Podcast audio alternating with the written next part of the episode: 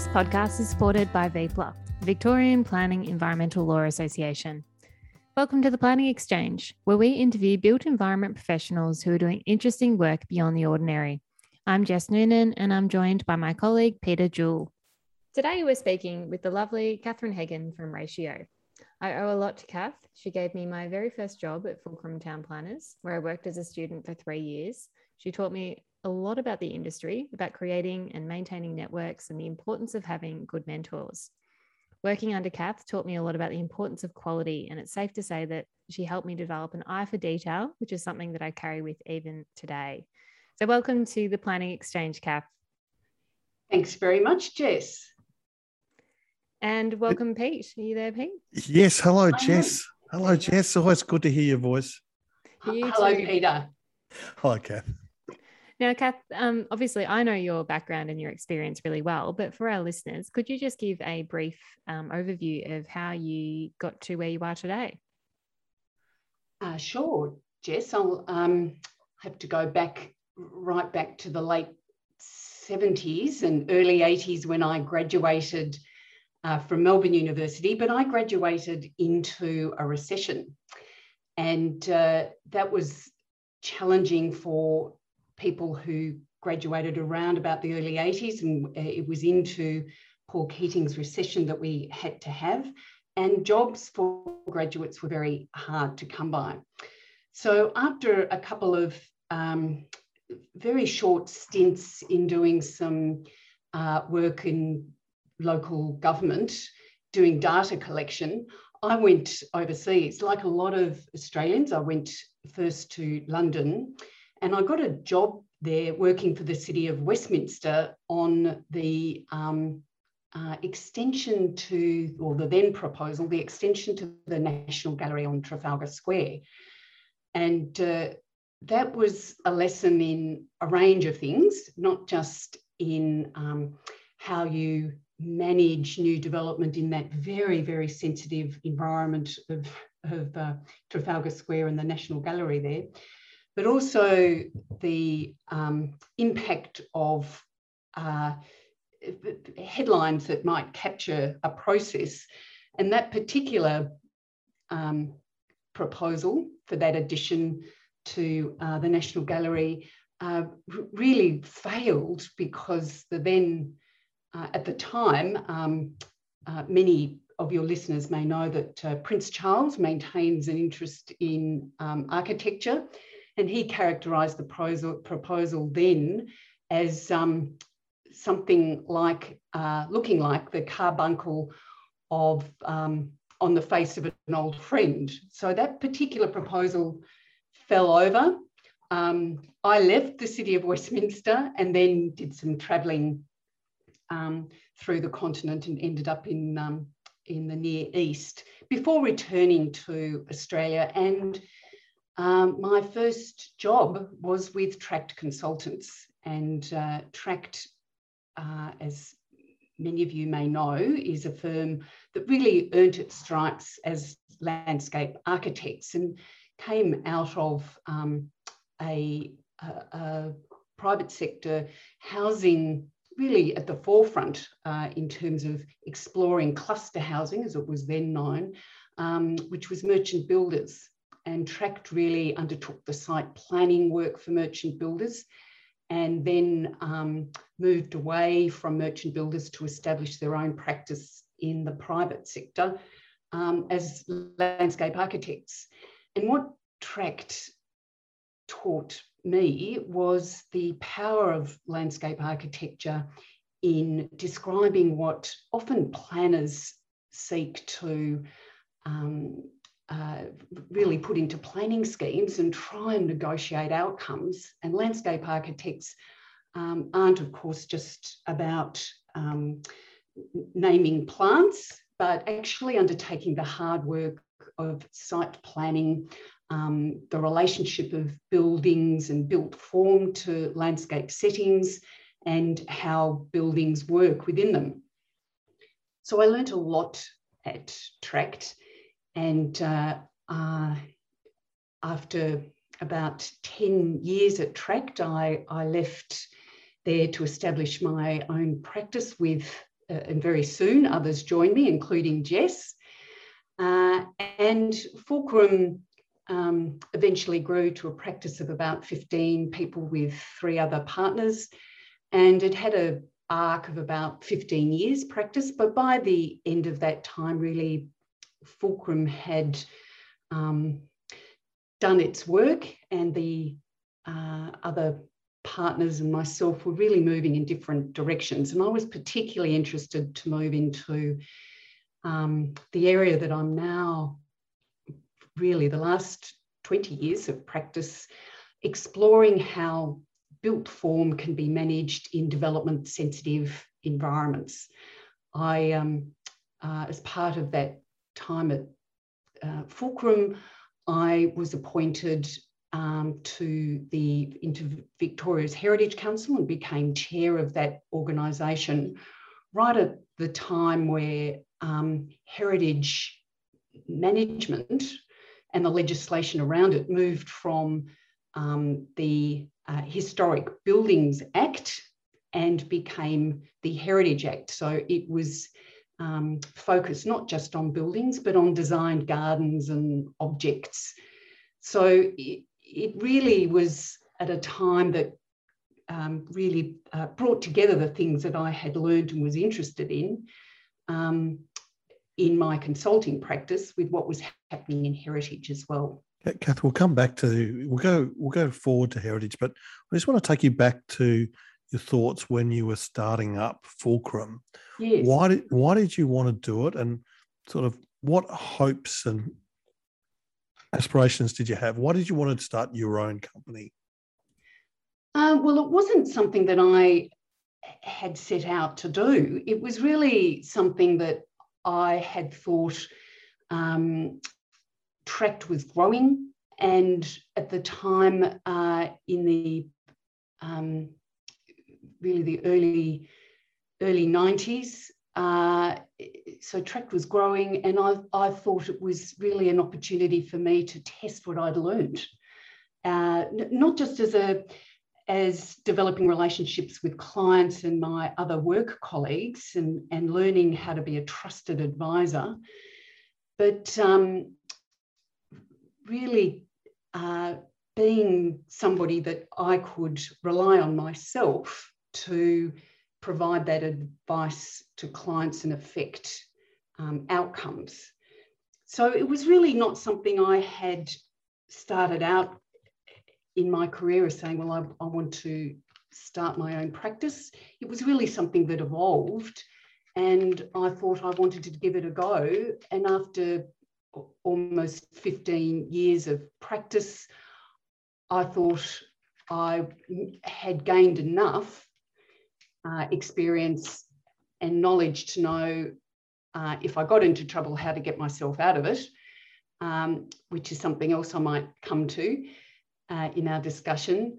But it was really something that I really wanted to test myself. Thanks for the support from Ratio Consultants, who provide high quality, multidisciplinary support services across all aspects of planning, transport, economic assessment, and urban design. One of Australia's leading planning related consultants for over 30 years, with offices in Melbourne and Geelong. See our website for details. And Kath, obviously, as you went through before, you've you've held some extremely important roles within um, the heritage space within Victoria. Has this given you a particular appreciation for our built form history, and how does it influence your work now? Yes, well, I think I was. Um, it's a good question, Jess. I where I was um, perhaps skipping ahead before Pete brought me back to that uh, his question was really the issue about well, what is heritage? Now, that's post contact heritage. I should clarify that. Um, so it was really um, starting out right back when I got that first job in London, um, looking at how additions and changes can be made to valued heritage um, that still can um, ensure that it lives on that it's true to itself, but lives anew. So that was really what sparked my interest in that area of development and development sensitive areas and how it can be managed.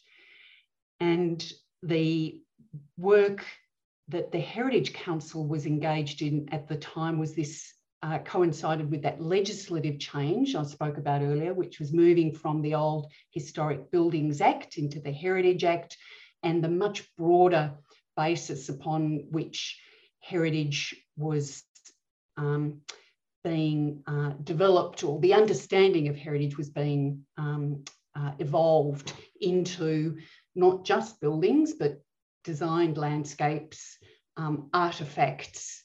There was also uh, shipwrecks. There was a component of the Heritage Act that um, also had um, consideration of shipwrecks. So it was much broader basis to what heritage meant.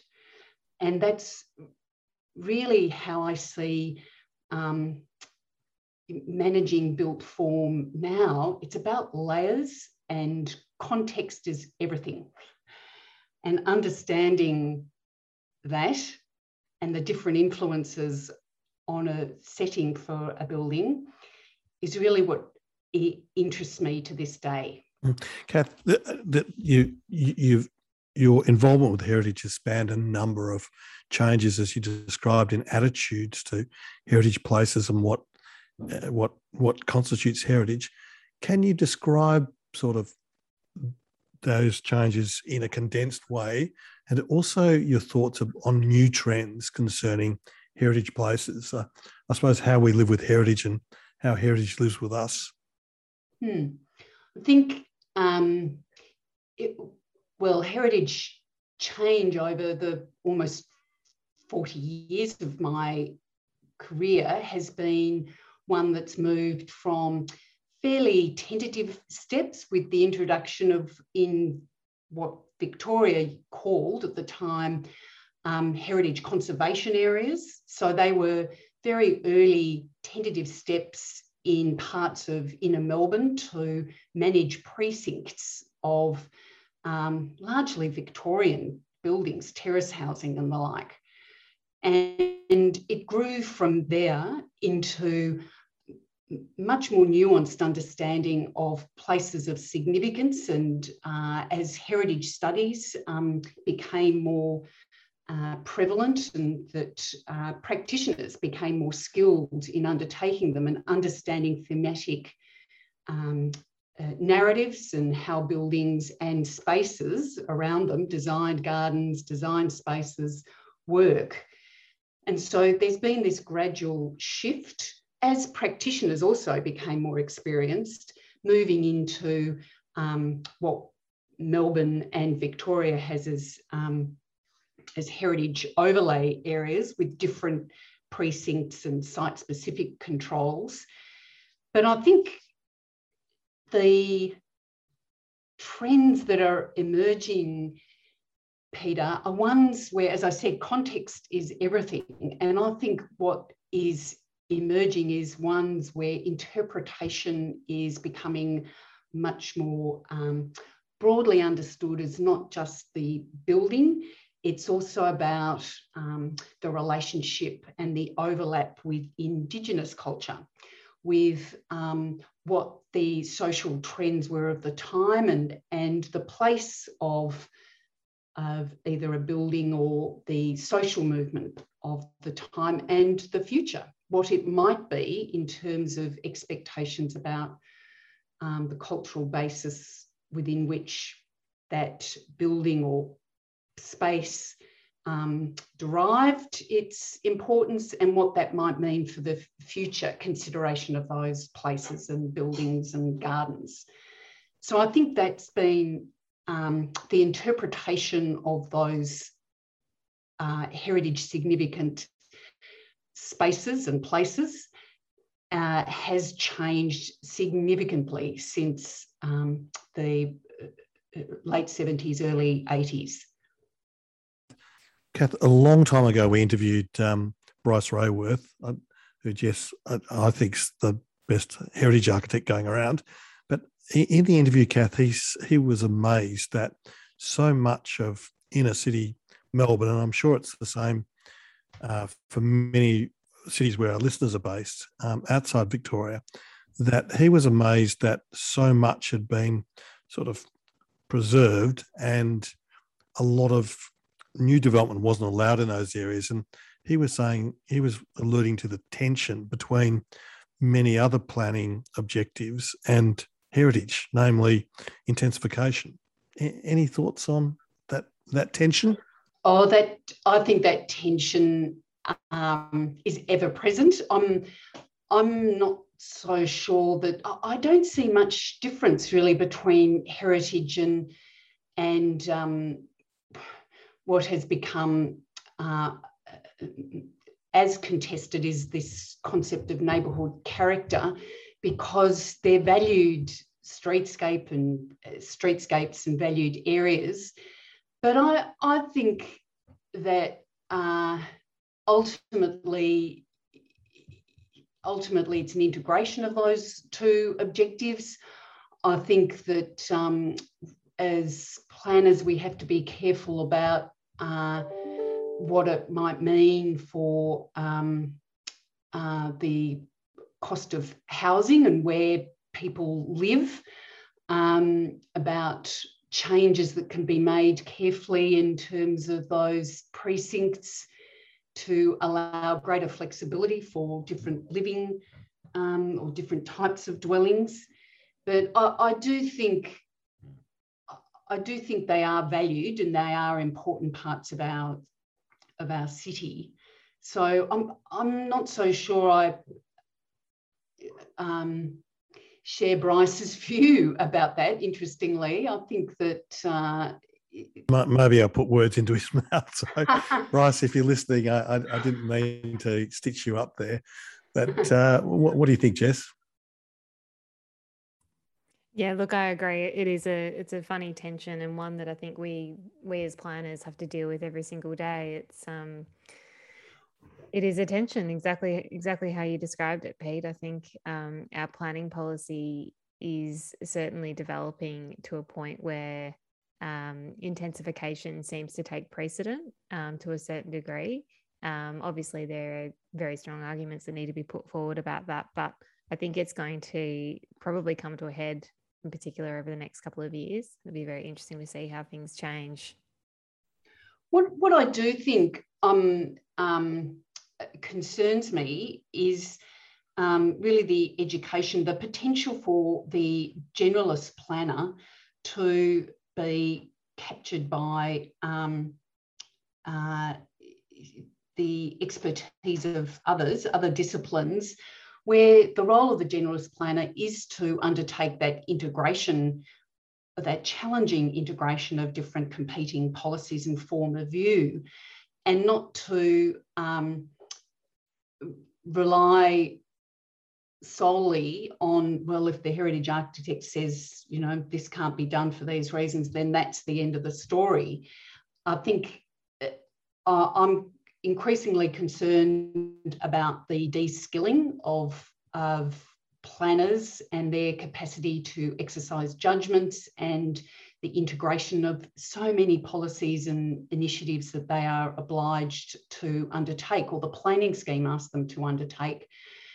And I just think that that's um, that's something that concerns me about the nature of how decisions are made within those areas, but not just heritage, Peter and Jess, elsewhere as well. That um, particularly environmental areas and a range of other considerations that planners are asked to have regard to in planning schemes. And my concern is that if we're not careful, they we become little more than post boxes for a range of other matters that must be addressed and referred that leads in perfectly to the next question I was going to ask you anyway, Kath, which was around um, whether or not we do need more professionals with skills across all of these different disciplines, or is it a case of jack of all trades, master of none? How do we how do we deal with that? well, I don't know about jack of all trades, master of none. I think the generalist planner. I think there's definitely areas where planners develop skills, and from my point of view, I I hope and I keep striving to refine and understand and investigate areas of built form, setting, landscape settings, um, development and development sensitive areas. And that's my area of interest.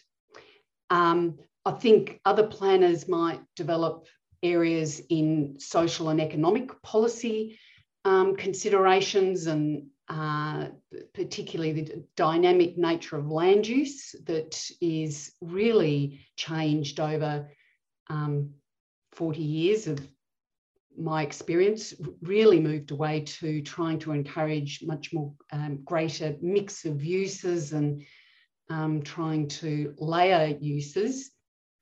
Uh, and then the third stream, I think there's an area where planners can be um, particularly develop their skills in environmental considerations, land management, ranging from bushfire considerations, native vegetation, where the land meets the sea, all the way to, say, surge um, controls and how we manage, um, uh, you know, storm surge. So I think the generalist planner is even more important. I'm concerned that the um, planning schemes being uh, certainly becoming more complex and the issues that planners must address become um, in a way more fragmented, but uh, the role of that generalist planner and the capacity to exercise judgment, having regard to all of those things, I think remains fundamental to the importance for the planner to um, uh, to skill themselves in, in particular areas of interest, but to be able to exercise judgment.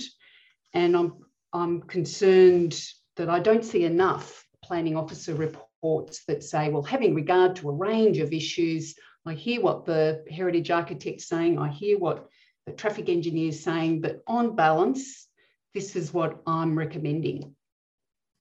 I think that train's left the station. Kath. I'm, despair. Um, you know, uh, uh, uh, you know, uh, early on in our interviews, we I used to uh, ask the question, and and Jess used to find it amusing. And how long do we get? Uh, how long till planning decisions are made by robots, computers? And everyone says, "Oh no, you can't have that." But the way a lot of planning is done is that policy is. This is my view. Policy is so um, restrictive that it's a brave council planner who sticks their neck out. Um, the the incentive is to is to say you know is to toe the policy line rather than stick your neck out. Yeah. You, you think I'm too pessimistic? Um, um, pessimistic. Uh, I, I, think you're describing um, the issue in a short uh, shorthand way. I think you're describing the issue, certainly. But I think we can't let go of it. My, my, concern is that we keep loading up the planning scheme and planning provisions because that's what community demands. Um, but community isn't prepared to fund it. And by community, I mean government, whether local or state government or federal government for that matter. So I think I think we can't lose sight of that's why we're educating planners as um, to exercise judgment. And uh, I'm not going to let go of that. I understand the concern and, and I despair sometimes when I see time poor planners because of the very issue I'm describing that, that we're as a community aren't prepared to fund the complexity of the considerations we're asking planners to consider. Hmm. And Kath, what type of uh, planning issues you think haven't been properly tackled? Uh, what what what are some of the big issues that our profession has sort of let slip? Big question, yeah. I know. Sorry, it's a very big question, Pete.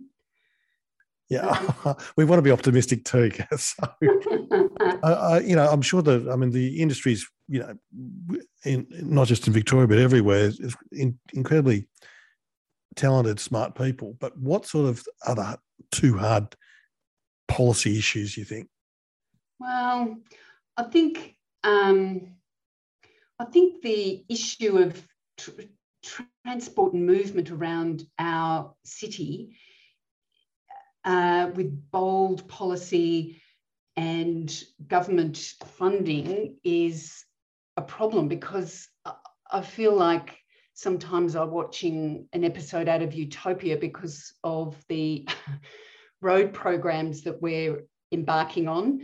But um, the investment in public transport, light rail, um, biting the bullet on some of those, I think, uh, is, is the big issue because so much flows from that.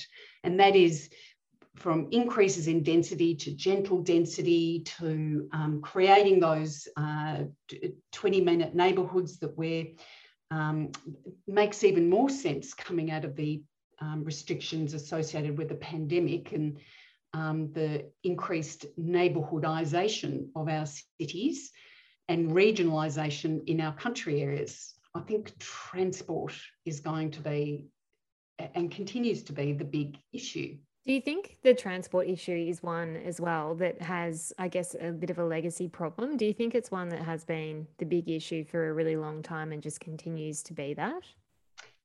Uh, yes, but I think that that's why we can't let it go. I think um, it, partly it's got to do with density, and that's the chicken and egg issue. Um, a legacy issue of Australia's love of the automobile. But um, I think that it's I think that the I think that the pandemic is going to make that trickier in the short term. Um, but I think that uh, the death of the city and and densification is um, uh, isn't going to happen. It's um, a momentary um, phase in the evolution of the city and regional towns. And uh, I, I think transport may be a legacy issue, but it's also going to be one that um, is going to be the way for the future as well. Yeah, I agree. I think, um, you know, of all the things to come out of the pandemic, it's going to be really, really interesting to see what kind of impact it does have on those 20 minute neighborhoods that we've all been striving for so long to achieve.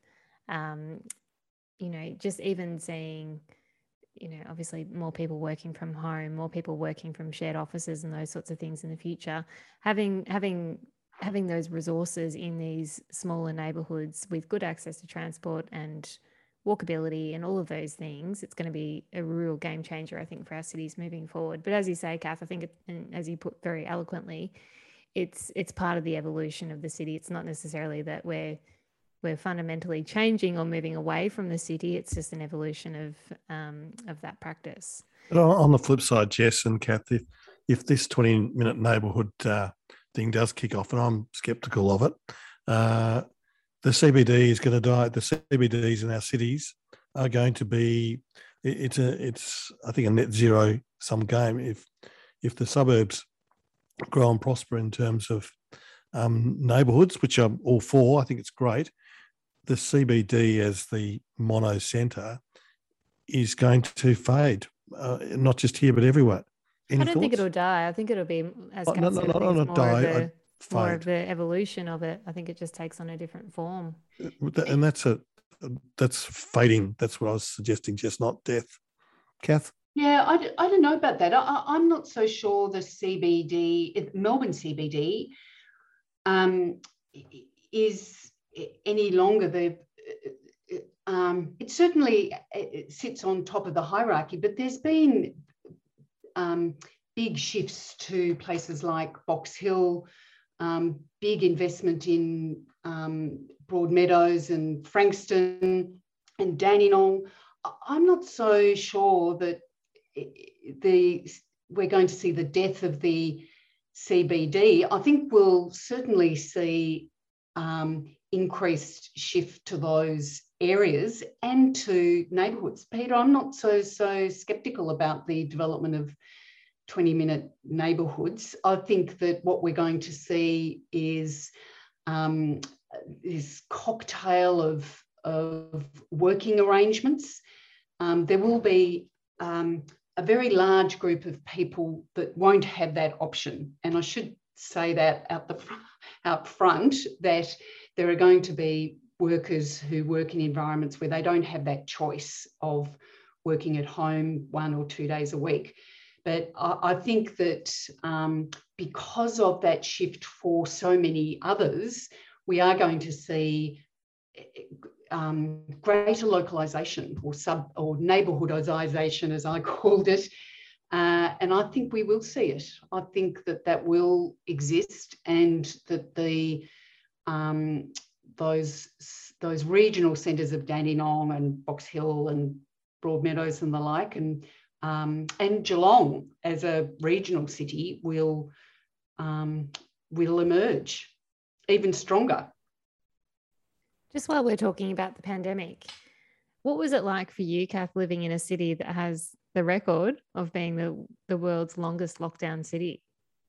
It made me value the parks in my immediate area even more, and to such an extent that um, I was alerted to a parliamentary inquiry being undertaken by the our Victoria's Legislative Assembly, um, which has an environment and planning committee. I didn't appreciate that, and they were looking um, into the current and future arrangements to secure environmental infrastructure, particularly parks and open space for Melbourne and across regional centres. And I made a submission with others to that inquiry in the middle of last year. Um, because what I observed was just, along with many others, how much those parks were valued, not just in the inner city where I live, but in um, the middle ring and, um, and elsewhere in regional centres that were going through lockdowns, but um, not as severe or as long as Melbourne's. But there was clear to me that those parks were so highly valued that in some areas I noticed that there was vandalism through overuse in a way. So I think that's the big thing. And that's why I do hold out hope um, or optimism for a 20 minute neighbourhood that really focuses on um, what is accessible within um, 20 minutes of your living uh, place. And uh, parks and the park accessibility is very important. And, and my municipality where I live, there's been some very good um, interventions in small pocket parks in disused or redundant road space. And so there's been these small pocket parks in very urban areas that have been um, turned road space into parks. And it's been very, very successful. Uh, Kath, there's a, recent book out, uh, Survival of the City by uh, Edward Glaeser and David Cutler. Uh, called Survival of the City. I don't know if I mentioned that. And that argues that the cities, there are two classes, the insiders and outsiders. And that and they're very critical of city planning in that it has put up barriers in favour of the insiders uh, at, at the cost of the outsiders. And I suppose insiders are those property owners in good suburbs or people with good access to education or, or any number of things.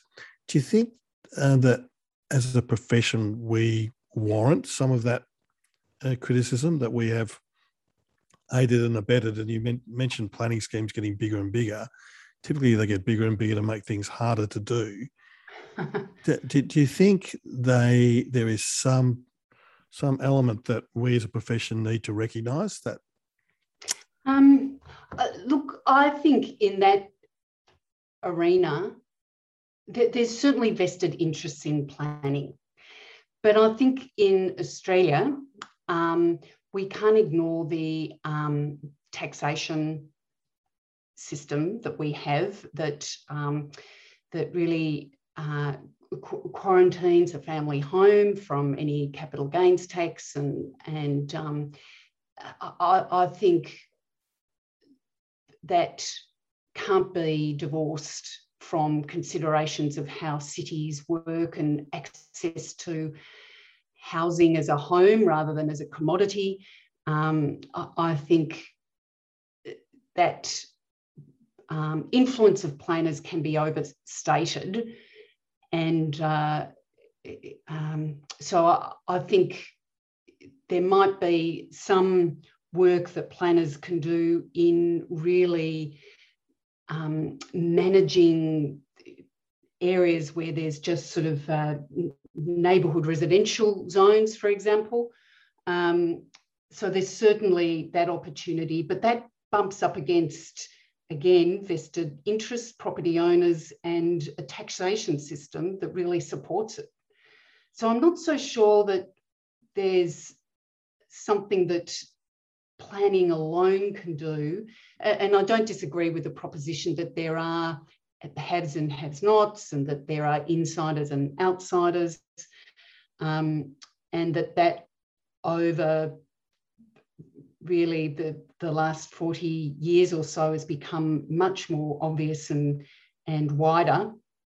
Um, but it's got as much to do with the um, uh, the mature cycle of uh, capitalism and uh, the neoconservative movement um, that, that really emerged in the late uh, or early 80s as much as planning.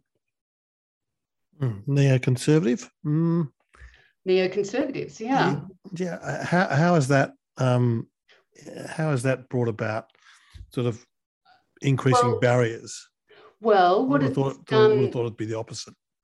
Yeah, I, I think that neoconservative, um, certainly the sorts of policies practiced by um, Ronald Reagan and um, Margaret Thatcher has really unlocked capital and privatisation so that um, utilities are more expensive, that um, free flow of capital moves around the world now in a way that means that housing is a commodity, not a place where you might want to live.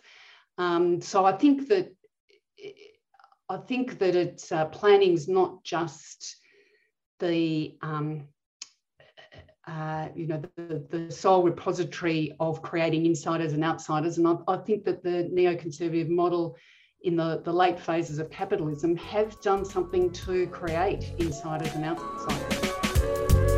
We thank Victorian Planning Reports, our very first supporter.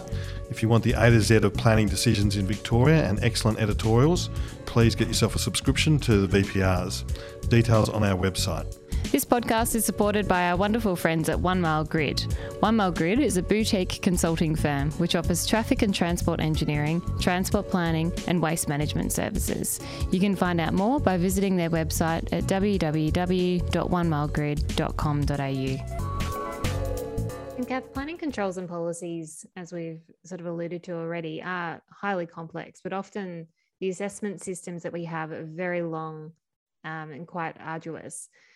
They, they do create quite a lot of uncertainty and at times quite a lot of high cost for participants. Do you think it's credible to realign that regulatory system with expectations and capabilities? Yeah, I think that um, so some projects I've been involved with have um, uh, very complicated projects have been, um, you know, taken five years to move through a process. And uh, it's my observation that planning and planners require stamina and effective application and um, over long periods of time often. And it, uh, and I think that is a problem. I think that the the regulatory system has become very burdensome, but it's um, it's just not matched with adequate funding to support it. And I just think that's part of the problem. Um, expectations are high, but no one wants to fund it. I mean, put it another way, um, and it's not just Victoria, uh, into other states uh, in Australia and also overseas, we have perhaps first world uh, regulatory control systems, but third world or second world delivery systems in terms of assessment, um, something's got to give. And as you mentioned, the regulatory uh, policy framework keeps expanding, um, and the capability is not increasing at anywhere near the same rate. Isn't it time to you know realign and have realistic expectations about what the system can deliver, rather than you know jacking up costs, longer delays, um, and people suffer from all that. You know, mm. the punters out there all pay for that indirectly.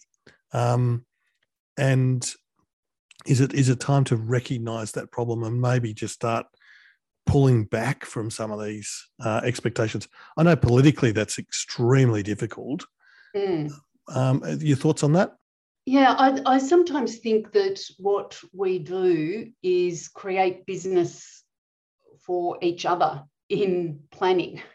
You know, that, um, well, I think I'd like a report on this, and because I can critique that, and on it goes. Uh, I think we always have to have the eye on what the outcome that's being sought uh, is, and how is what I'm looking for or um, assessing, uh, assisting in that outcome.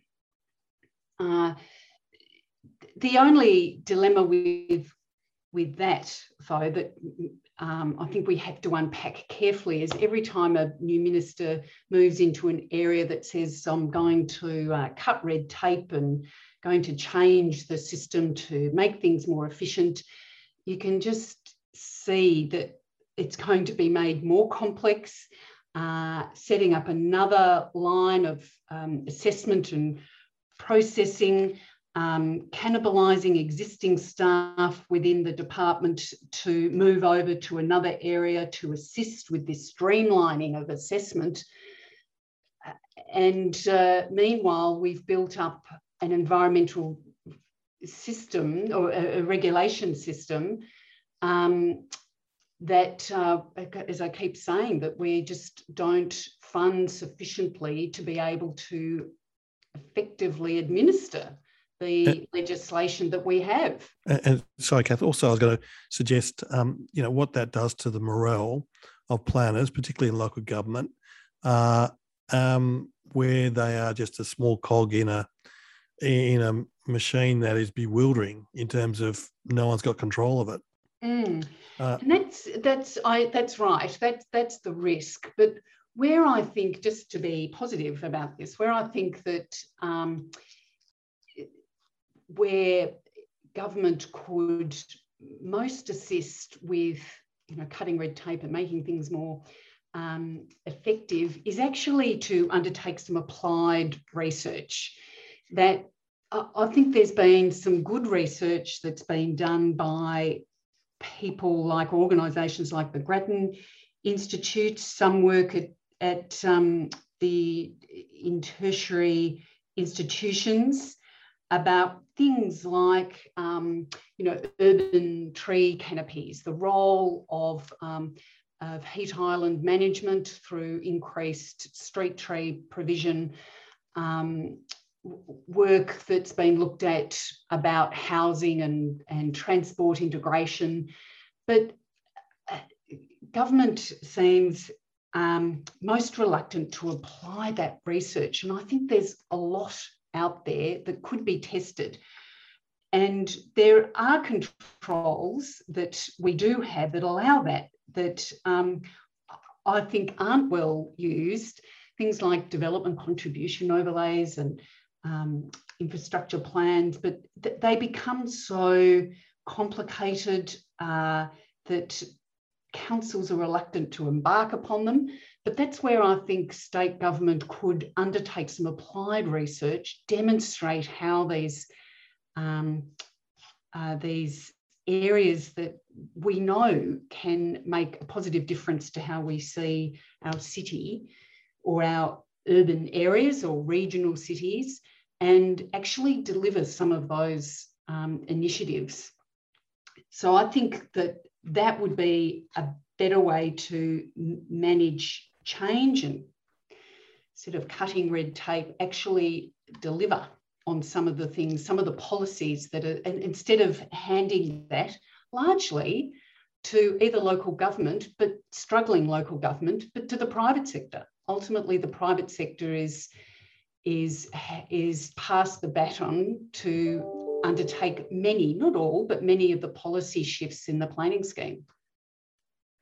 Yeah, local government uh, that cops all the new controls. Uh, Kath, we've you've written uh, previously about uh, this, you know, the thought of taking a lot of planning decisions out of local councils' hands uh, in favour of regional authorities, um, and those regional authorities, I suppose, aren't, aren't mega mega bodies, but maybe smaller regional areas. Can you can you explain the benefits and why you think that option should be explored?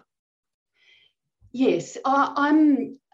I'm not so sure they would turn into mega bodies, but I think the issue I was uh, I remain concerned about is is that um, particularly for planning scheme amendments, you've got councils being um, both the um, proponent and the uh, um, you know the, the controller of the planning scheme the um, assessor of the um, response by independent inquiry undertaken by panels, and they're blurring the uh, areas of responsibility so that they're both the proponent, the assessor, and um, ultimately the um, judge and jury.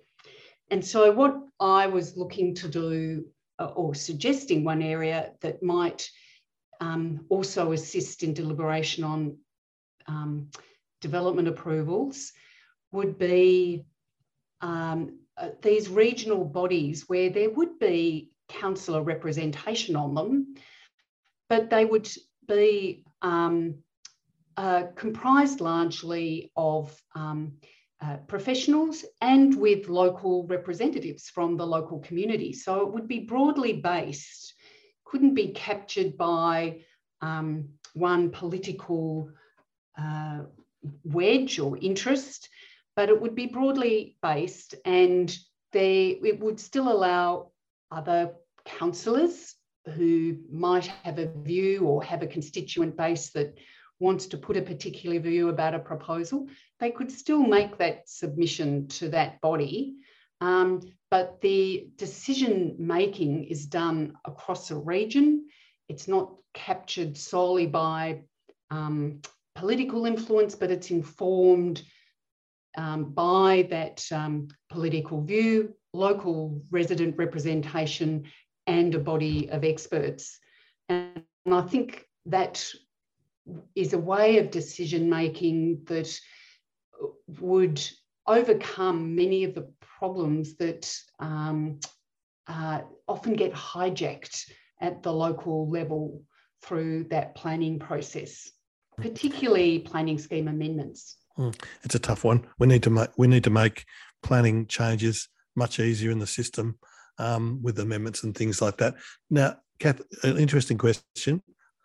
I, they're all they're all good. I hope for you. But is there any part of the planning world that you wished you could have been part of, and why? Um, uh, would you, have you ever done enforcement work?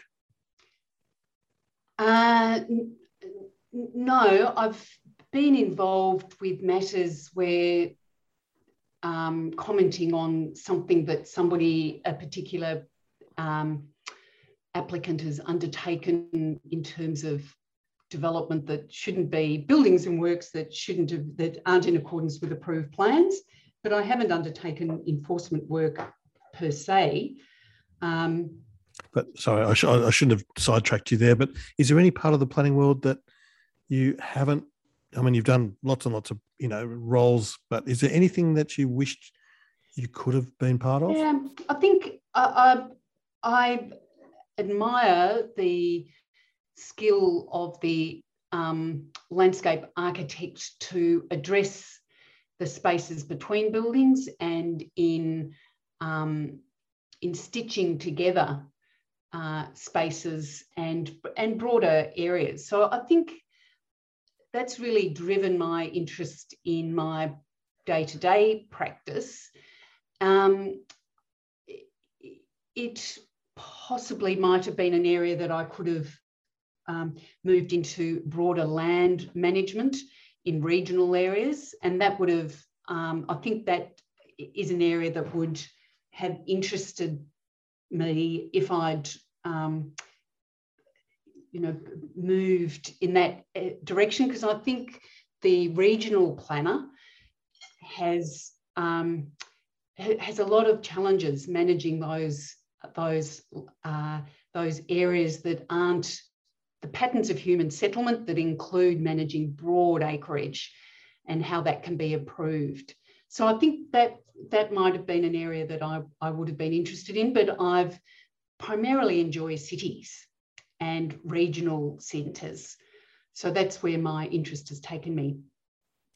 In my um, short period of time in the industry, Kath, um, I have certainly observed that the female leadership in particular has has become extremely strong, particularly over the last, I'd say, sort of five, ten years. Do you agree? And has this always been the case? So how how was the what was the state of the industry when you first um, arrived? Mm. Um, there were very few women in the room, Jess, uh, and certainly there were um, very few female consultants practicing in the planning arena. Um, certainly none that um, there were emerging practitioners, but certainly none that nothing like the number that exists today.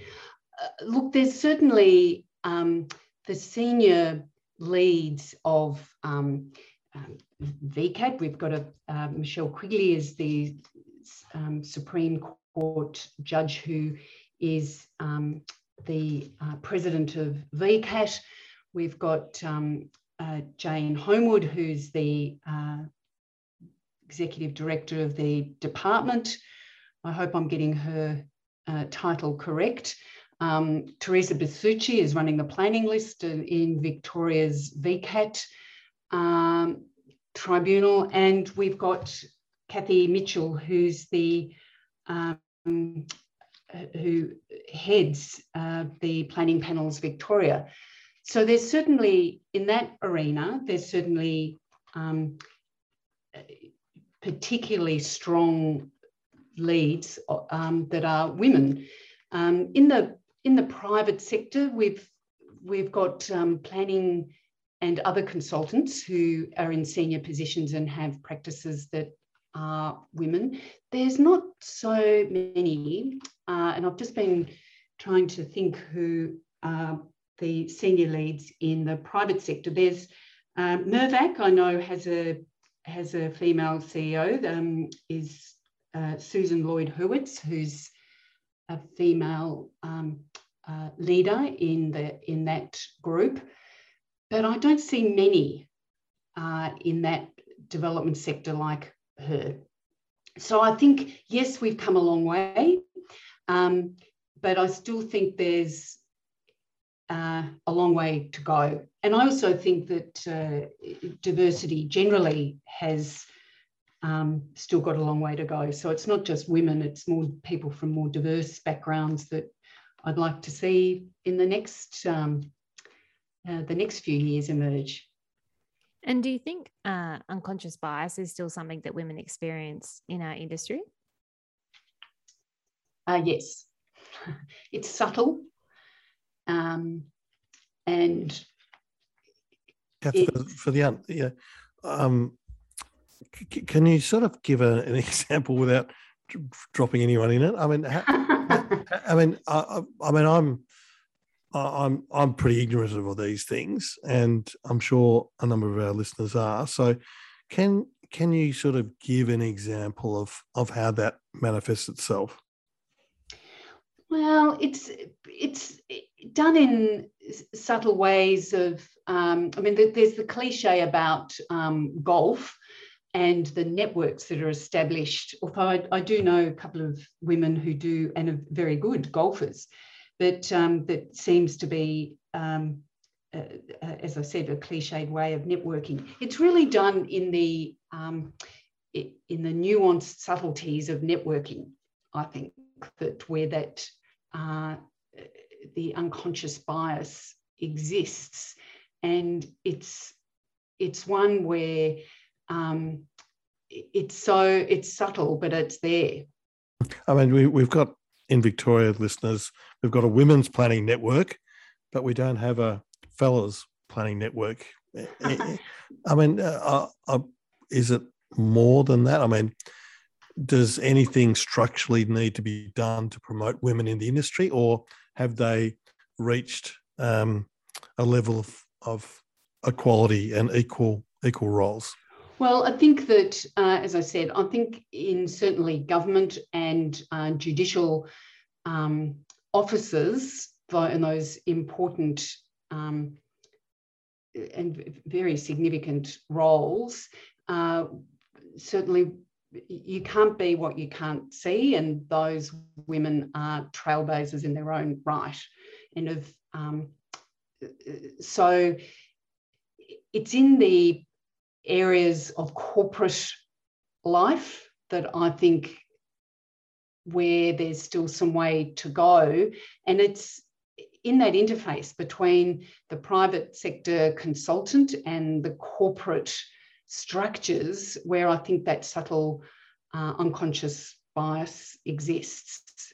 So it's not in government. Uh, in fact, if anything, there might be some uh, positive uh, um, uh, assistance in government and other areas, you know, um, uh, other organisations with government structures and the like.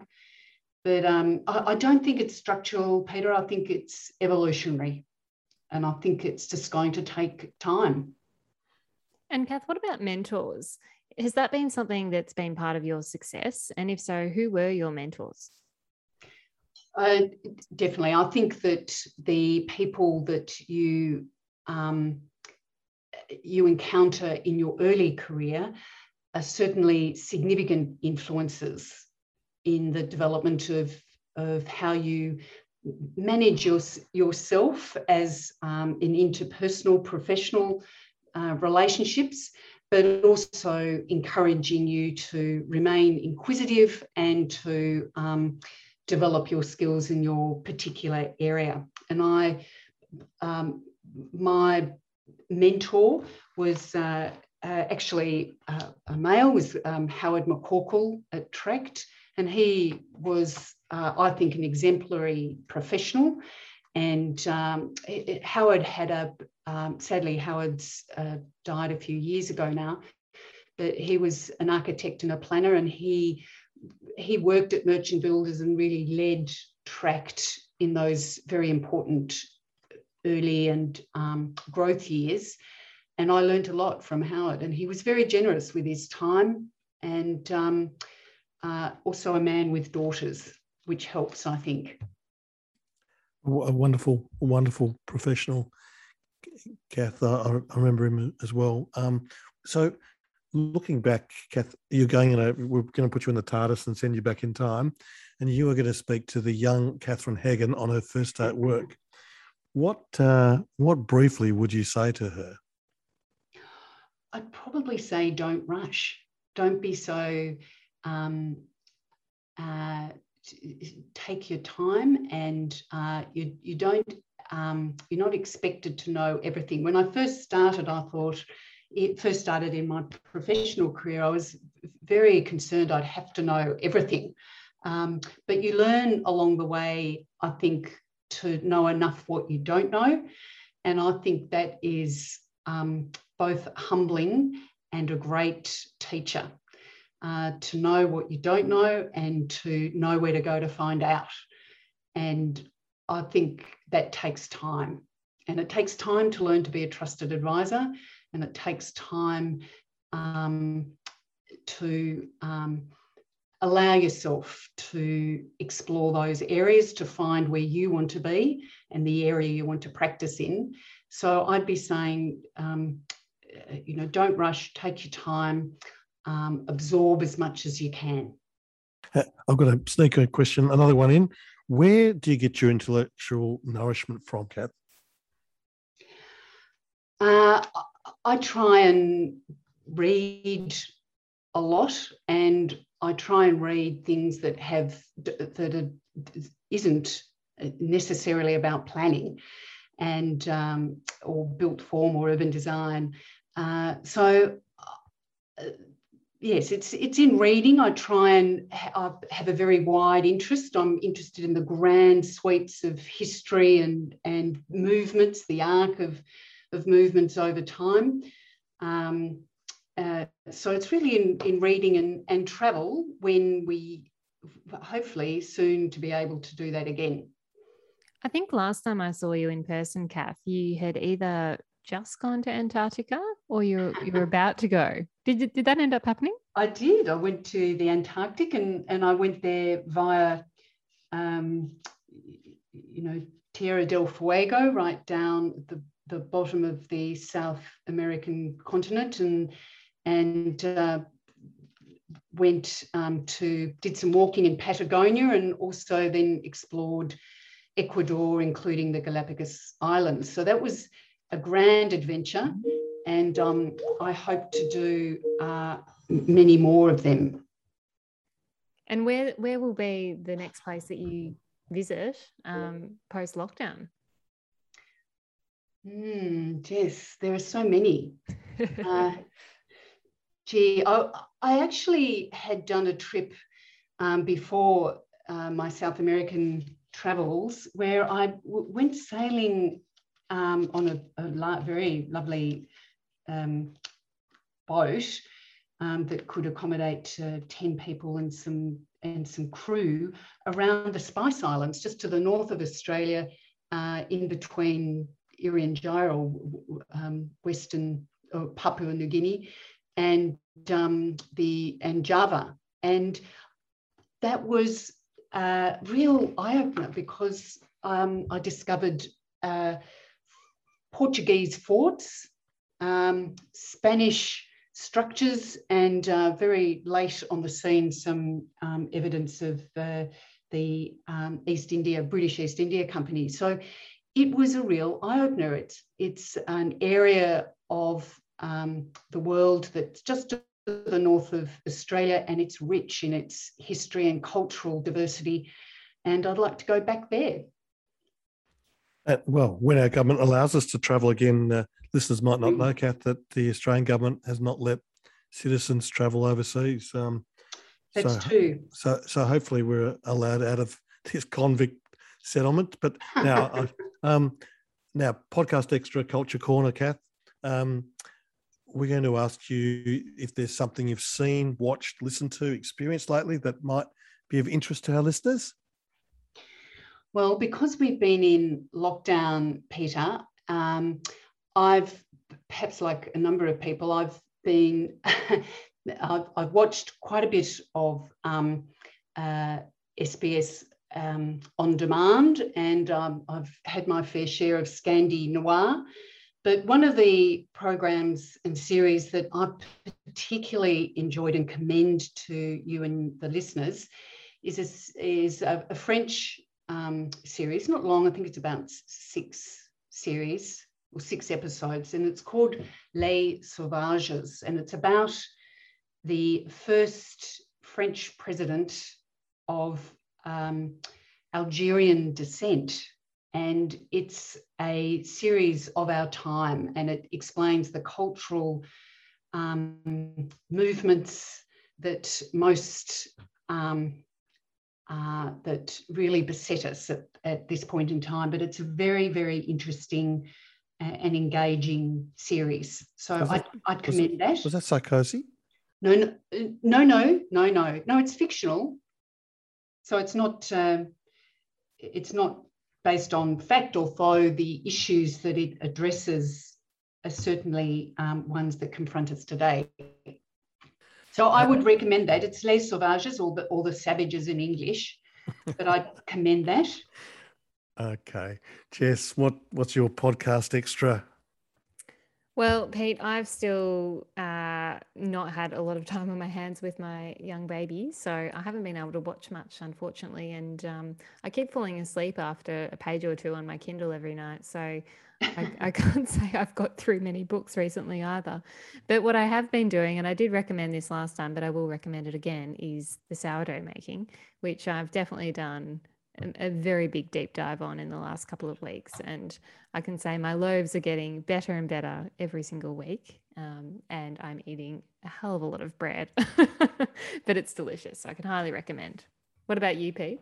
Yes, this is a, you stick with this story. I, I test drove a new vehicle, Kath, and um, I took it in Geelong um, and I went to visit where I grew up and, and where friends used to live. And I went, I just drove around and and one of the places was for sale. And the fellow who used to live there, I went to school with, and his grandfather was a painter.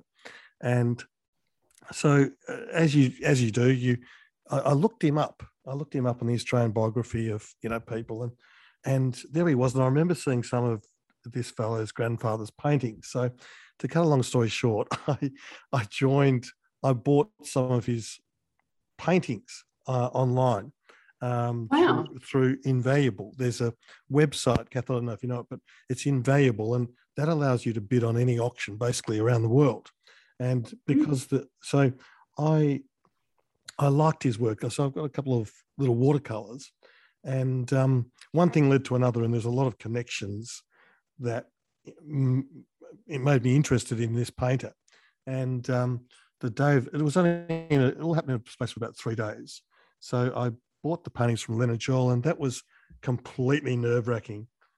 Kath, it was. Well, it yeah. Was, so, um, have you been on a, a, house before, Peter? So it wasn't. Uh, it I, I, I, I, have done. I have done that, but I didn't tell anyone I was going to buy these paintings, mm. and um, and I thought, am I paying too much? Um, am I a mug? Am I the you know the bunny in all this? But it. But now I get these emails saying there's another auction coming out. There's another auction, and mm.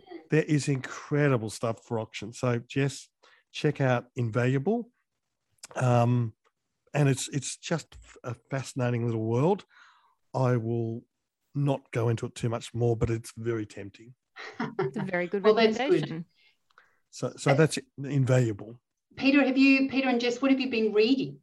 I've um, been reading. Um, I've just finished, just on the my experience in the Spice Islands. I've just finished William Dalrymple's The Anarchy, which is really not a news story, but it was.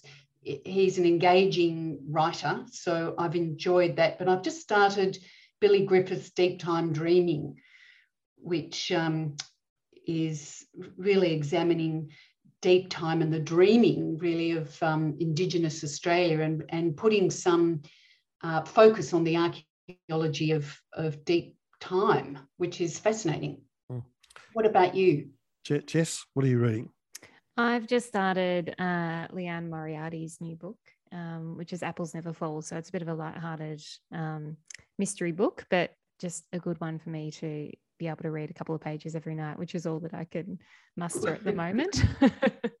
what about well, you, Pete? Well, I'm, I'm slogging my way through a book called The Clarke Gang, which were Australia's uh, worst bushrangers.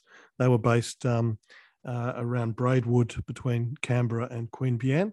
Um, I went through that country a little while ago. Fascinating, but uh, it, it's uh, they killed four policemen. They they were terrorised the region for a very long time and that was about 1866, 1867. But the book I'm reading for fun is um, Steam Tra- Steam Trains Today, Kath, because um, it's based on the, all the steam preservation societies in the UK. We've got a podcast coming up in a not too distant future with the head of the Historic Steam Association over there, and just the fantastic, just the incredible amount of tourism that promotes and also the technical skills that they retain, and a sense of community in place. So fantastic. That's that sounds great. Well, you just know the famous Flying Scotsman because they brought the Flying Scotsman engine out to Australia, but those those steam trains really engage so many, not just the preservation of skills, but um, enjoyment of countryside and the growth and development of cities.